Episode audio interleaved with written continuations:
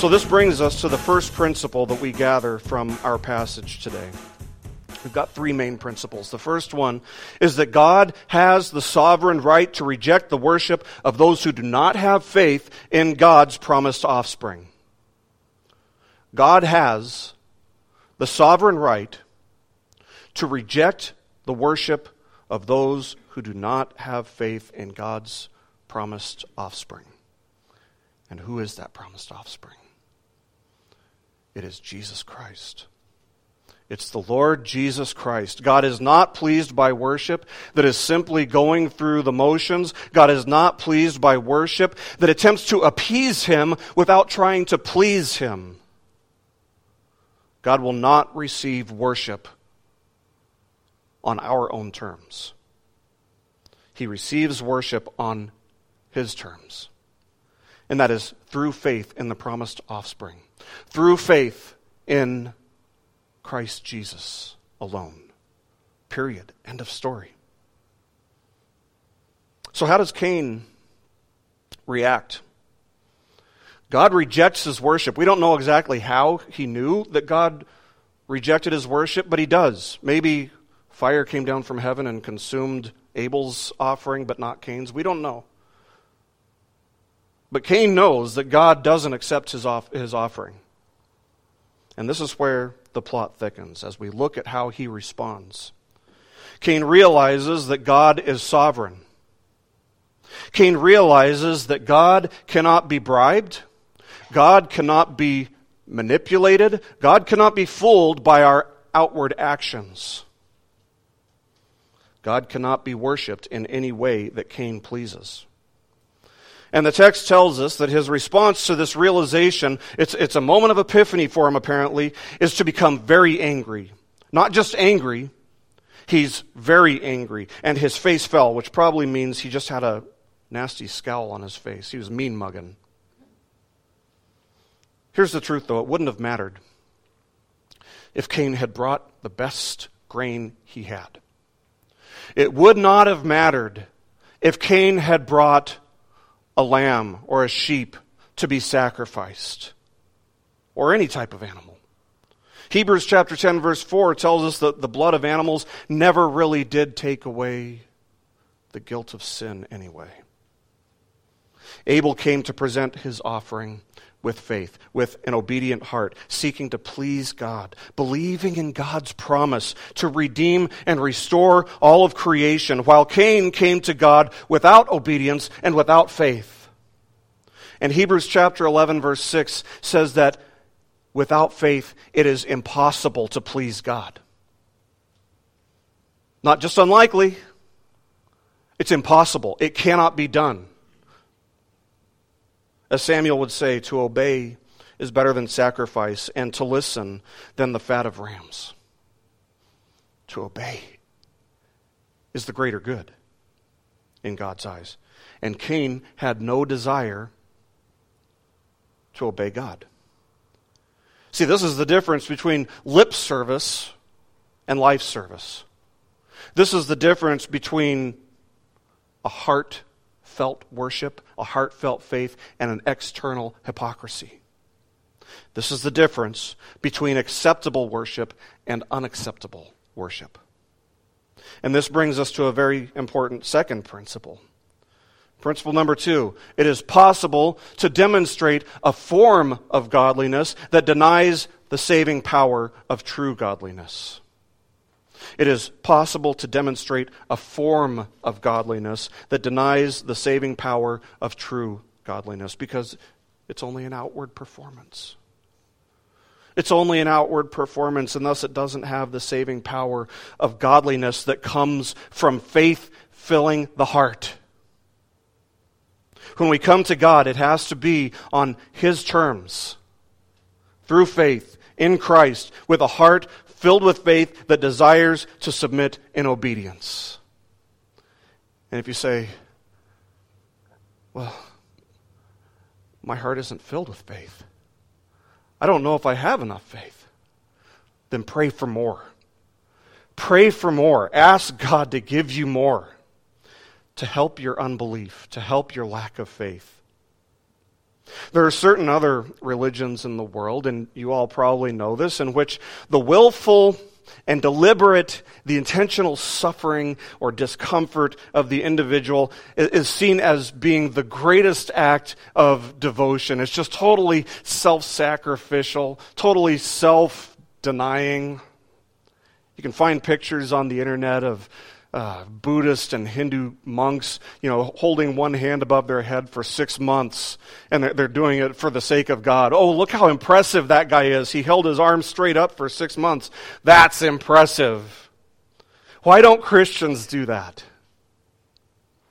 It's because even the most extravagant, even the most costly, even the most painful, even the most difficult, impressive sacrifices and feats have no saving power without faith in the promised offspring. Jude 11 mentions those who have gone the way of Cain. What is the way of Cain? Well, the way of Cain is compelled by hypocrisy. It's it's worship that draws attention to the individual, that draws attention to the self. Worship that relies on the self. Worship that isn't trying to please God, but is trying to please the self. It involves a wicked, wicked desire to come to God on our terms rather than on His. It involves a wicked desire to appease God, but not please God. And there is a huge difference between appeasing God and pleasing God. And that brings us to a very important third principle. Principle number three God is not pleased with even the best that we have to offer. He's only pleased with the best that He had to offer the Lord Christ Jesus and our faith in Him. I'll say it again. God is not pleased with even the best that you and I have to offer. He's only pleased with the best that He had to offer the Lord Jesus Christ and our faith in Him. Only the death of Jesus Christ both appeased and pleased God as He bore the wrath of God against the sins of all who would trust in Him. We have no other sacrifice that can do that. Because to present a different sacrifice is to come to God on our terms. To present a different sacrifice is to reject the person of Christ, it's to reject the work of Christ on behalf of the redeemed.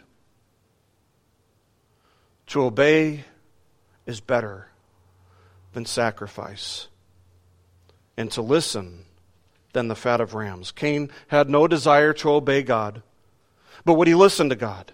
God tells Cain, Your sin is about to get the best of you, Cain. And even a word directly from God Himself does not change Cain's heart or his mind. God tells Cain, Sin is trying to control him. And Cain has the obligation to control himself and to not act in accordance with his sin nature.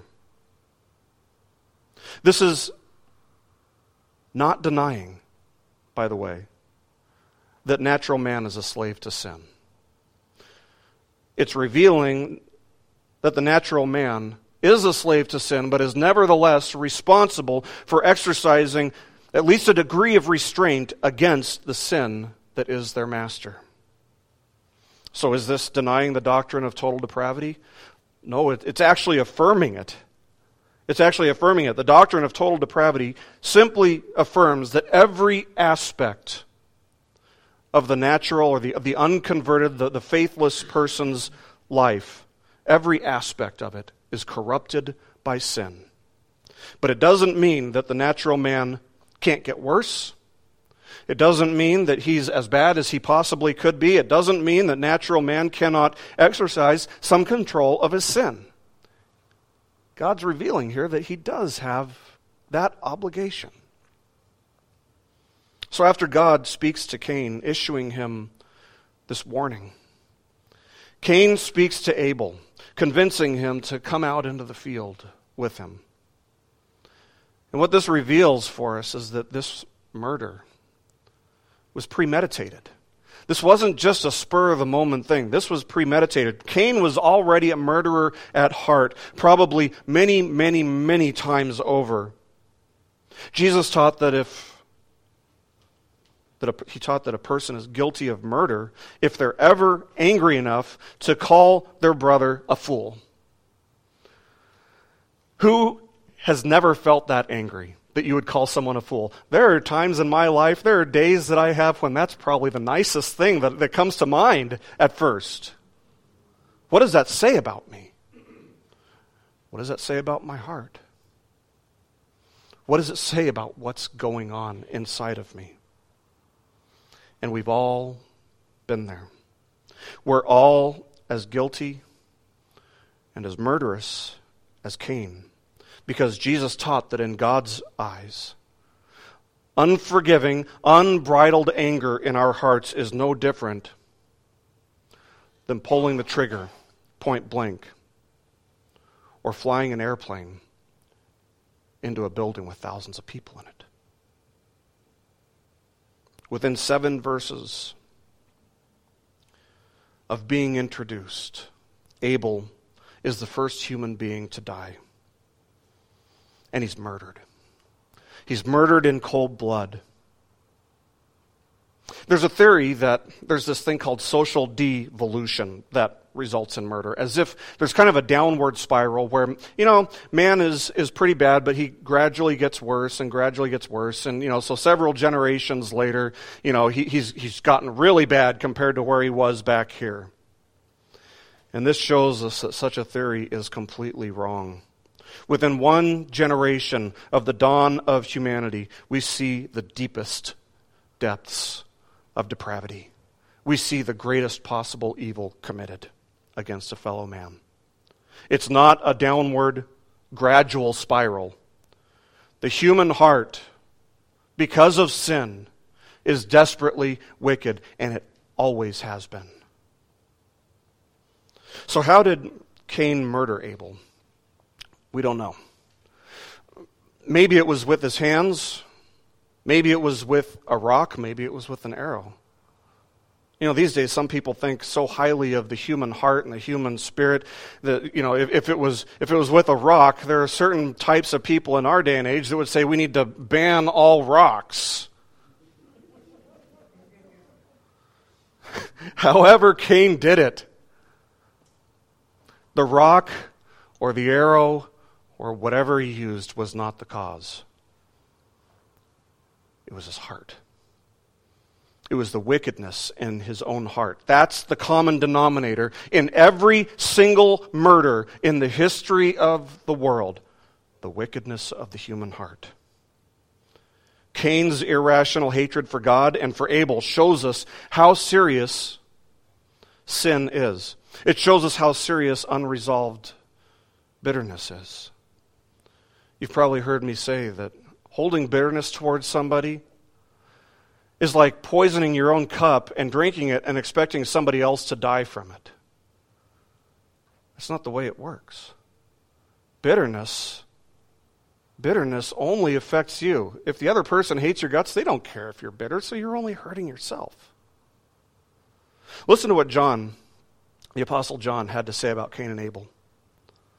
He says in chapter 3, verses 10 to 13 of 1 John, By this it is evident who are the children of God, and who are the children of the devil. Whoever does not practice righteousness is not of God, nor is the one who does not love his brother. For this is the message you have heard from the beginning, that we should love one another. We should not be like Cain, who was of the evil one and murdered his brother. And why did he murder him? Because his own deeds were evil and his brother's righteous. Do not be surprised, brothers, that the world hates you.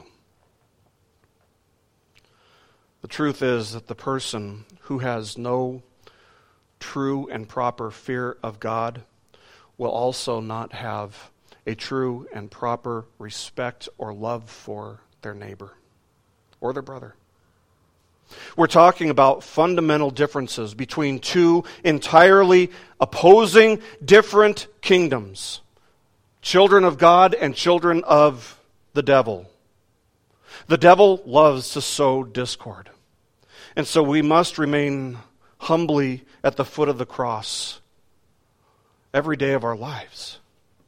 And we must learn to be slow to anger, but quick to confess, quick to reconcile with others, quick to forgive others.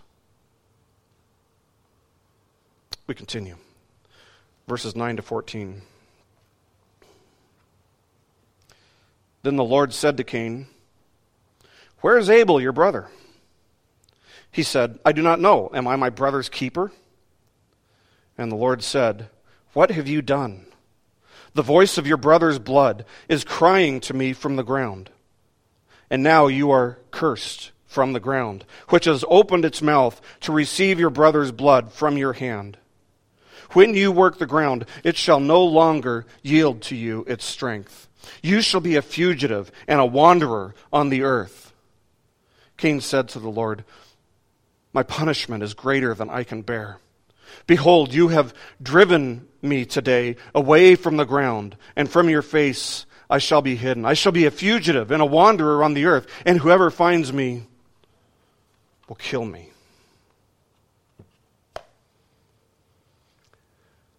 This passage reminds us that sin has consequences. It reminds us that God is just. It reminds us that God takes sin a lot more seriously than we realize. And it reminds us that nothing escapes his notice.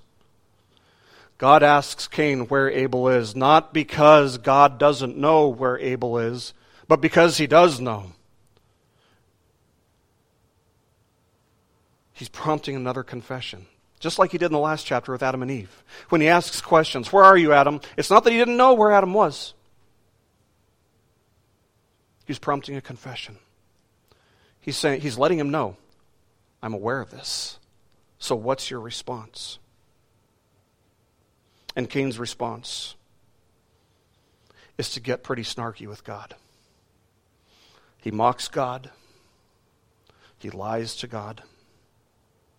See, killing Abel didn't resolve Cain's hostility toward God. If anything, it magnified it. If anything, it exacerbated it. And we might wonder how that works. The answer is found in what John told us about Cain. Cain was a child of the devil.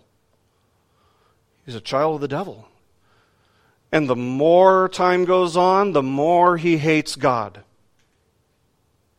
Ultimately, Cain's actions and his attitude following his actions remind us that we live in a world in which two kingdoms are at war the kingdom of the serpent and the kingdom of the promised offspring the kingdom of darkness and the kingdom of light, a kingdom of wickedness and a kingdom of righteousness.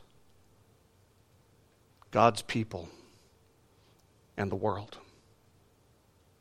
The Lord deals swiftly with Cain here, cursing him personally. He says, Cursed are you, Cain. Cursed are you, Cain. That's something that he didn't do with either Adam or Eve when they sinned. Cain is sentenced to a life of hardship and wandering. The ground will not produce sustenance for him any longer. That's what he's been doing all his life, was working the ground, and now it's not going to do anything for him.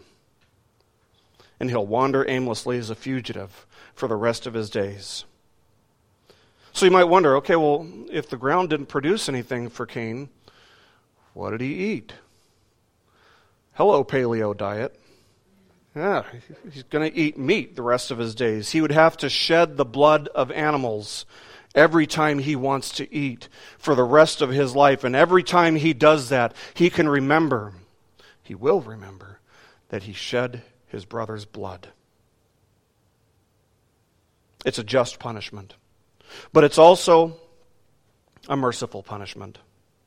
God does not give Cain the punishment that he could have the punishment that Cain could be said to deserve. And even after being cursed by God, even after God condemns him for his sin, look at Cain's attitude. He's completely unrepentant. His response reveals that he only cared ultimately about his own safety and his own well being. He doesn't say, Oh Lord, my, my, guilt and my shame is too much for me to bear. No, he says, The punishment that you've given me is too much for me to bear. He's unrepentant. He's only concerned with himself. He doesn't care that he's offended God, he just doesn't want to be murdered himself. God was against him. The earth was against him. His own family was now going to be against him. And he says, This is too much for me. Everything was against him. Everything was against him, working toward his destruction, his demise. God is causing all things to work together for the good of those who love God and are called according to his purposes, Romans 8:28. But it is just the opposite for those who steadfastly reject God. For those who reject God, everything that you go through that you might think is a good experience, God is using that to your demise because you've rejected Him. That giant house, that big fat paycheck, that beautiful new car, maybe even that beautiful new wife, all the things that unregenerate man lives for. Instead of living for the glory of God, God allows the children of the devil to have them and to live for them. That's why the psalmist would say, God, these people are prospering around me. Like, God, this doesn't make any sense. These people are wicked and they're evil and they do all these horrible things, and look at all that they have. And the point is, exactly. Romans 1 tells us that God hands the idolater over to their false gods. He hands them over to their sin. This is exactly what God does with Cain. Cain wants to be self dependent, self reliant. Cain wants to be autonomous and independent from God. And God gives him the desire of his heart. Amazingly, this part of the passage ends with God showing mercy to Cain. Cain's worried that his family is going to seek vengeance against him on behalf of, of Abel because of what he did to Abel, that they're going to kill him. And God grants grace even to Cain. Let's finish this up. Verses 15 and 16. then the Lord said to him, Not so. If anyone kills Cain, vengeance shall be taken on him sevenfold. And the Lord put a mark on Cain, lest any who found him should attack him. Then Cain went away from the presence of the Lord and settled in the land of Nod, east of Eden. So God puts this mark on Cain. And we don't know what it was. We don't know how anyone would know that this was God's way of saying, Vengeance is mine, not yours. You know, warning them against extracting revenge upon him, but the mark worked. God was merciful. God was graceful to Cain, ensuring that Cain, for the rest of his days, would not be harmed by those who would seek to kill him because of what he's done. Cain's life is a warning to anyone who would approach worship casually or carelessly. Cain's life is a reminder that God has the sovereign right to reject the worship of those who do not come to him on his terms with an obedient heart and faith in Christ, the promised offspring. Cain's life is a warning that it is possible to have a form of godliness on the outside that is just hypocrisy and it denies the power of true godliness, the saving power of true godliness from the heart. Cain's story is a reminder that even the best that we have to offer God is not enough. It's not good enough. Only the best that God Himself had to offer His Son, the Lord Jesus Christ, and our faith in Him, only that pleases God. So, how then should we live in light of this truth, as Francis Schaeffer would have said? Paul tells us in Romans chapter 12, verse 1 we present ourselves as a living sacrifice unto God, holy and acceptable to God. Our life is an act of worship. God not only cares that we worship, He also cares why and how we worship. So let us come to Him not on our terms, but on His terms to worship with obedient hearts that are surrendered to His will and with a faith that's deeper than just surface level, a, faith that fills our hearts, a faith in the Lord Jesus Christ, the only one whose work both pleases and appeases God on behalf of those who believe in Him. Let's pray.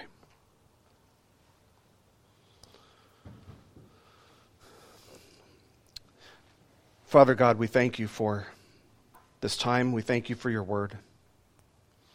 And Father, we confess to you in the silence of our hearts that every one of us is guilty. Every one of us has held bitterness at one point or another. Every one of us has felt anger at some point or another. And so, Lord, we, we recognize that we stand before you guilty. But we thank you, Lord, that you made a way for us to be forgiven.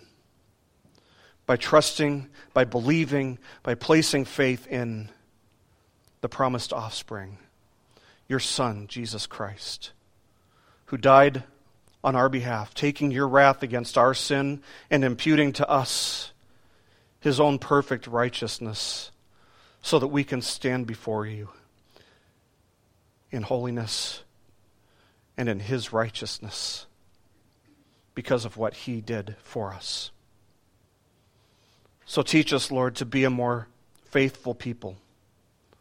Fill our hearts with a, a, deeper and a stronger faith that we may trust in your Son, that we may gain your favor, and that our lives would be a pleasing offering unto you.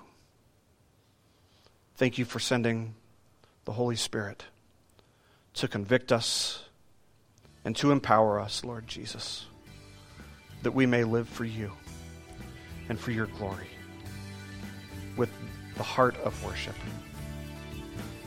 as we seek not our own praise, but only to praise you with all that we do. In Christ's name we pray.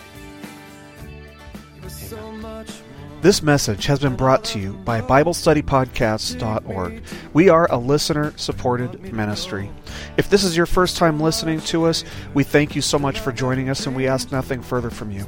But if this is a ministry that you rely on for regular spiritual teaching, we do depend on your financial support to keep us going and growing. If you'd like to make a donation to BibleStudyPodcasts.org to keep us going and reaching thousands of people around the world, you can go to our website, BibleStudyPodcasts.org, and you can make a donation on the right hand side by clicking on the support box. Again, we do rely on your support, and we thank you so much for your financial participation in this ministry, which enables us to continue in our mission of teaching timeless truths in these truthless times. God bless you. Thank you so much for listening today, and keep growing closer to Jesus. Take me deeper.